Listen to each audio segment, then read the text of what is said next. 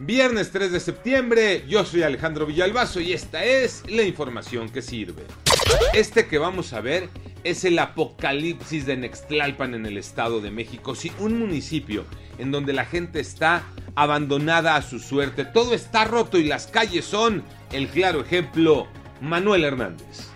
Recorridos que eran de 10 o 15 minutos ahora son de hasta 3 horas. Baches que parecen cráteres y causan diversas afectaciones a los vehículos, mientras las autoridades hacen caso omiso a esto. Son solo algunos de los problemas a los que se enfrentan quienes habitan alrededor de la construcción del nuevo aeropuerto de la Ciudad de México.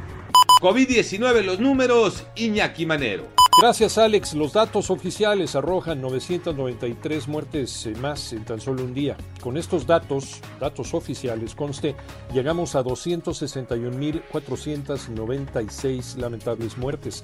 Además alcanzamos 3.387.885 personas contagiadas, ya que se sumaron 18.138 casos en 24 horas. En las últimas cinco semanas, la mayor parte de los contagios se presentó en chavos de 18 a 29 años. En segundo lugar está el grupo de 30 a 39, seguido de los de 40 a 49. Por eso urge terminar de vacunar a los chavos de la edad de 18 a 29. Buen fin de semana, a seguirse cuidando y a vacunarse, por favor. Cayó otra de oro, Tocayo Cervantes.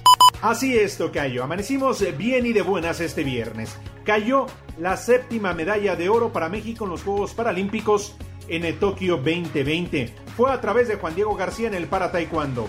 La delegación mexicana ocupa la posición número 18 con un total de 21 medallas, 7 de ellas de oro, 2 de plata y 12 de bronce. El próximo domingo se llega a la clausura de estos Juegos y una felicitación para todos estos mexicanos que ponen muy en alto el nombre de nuestro país.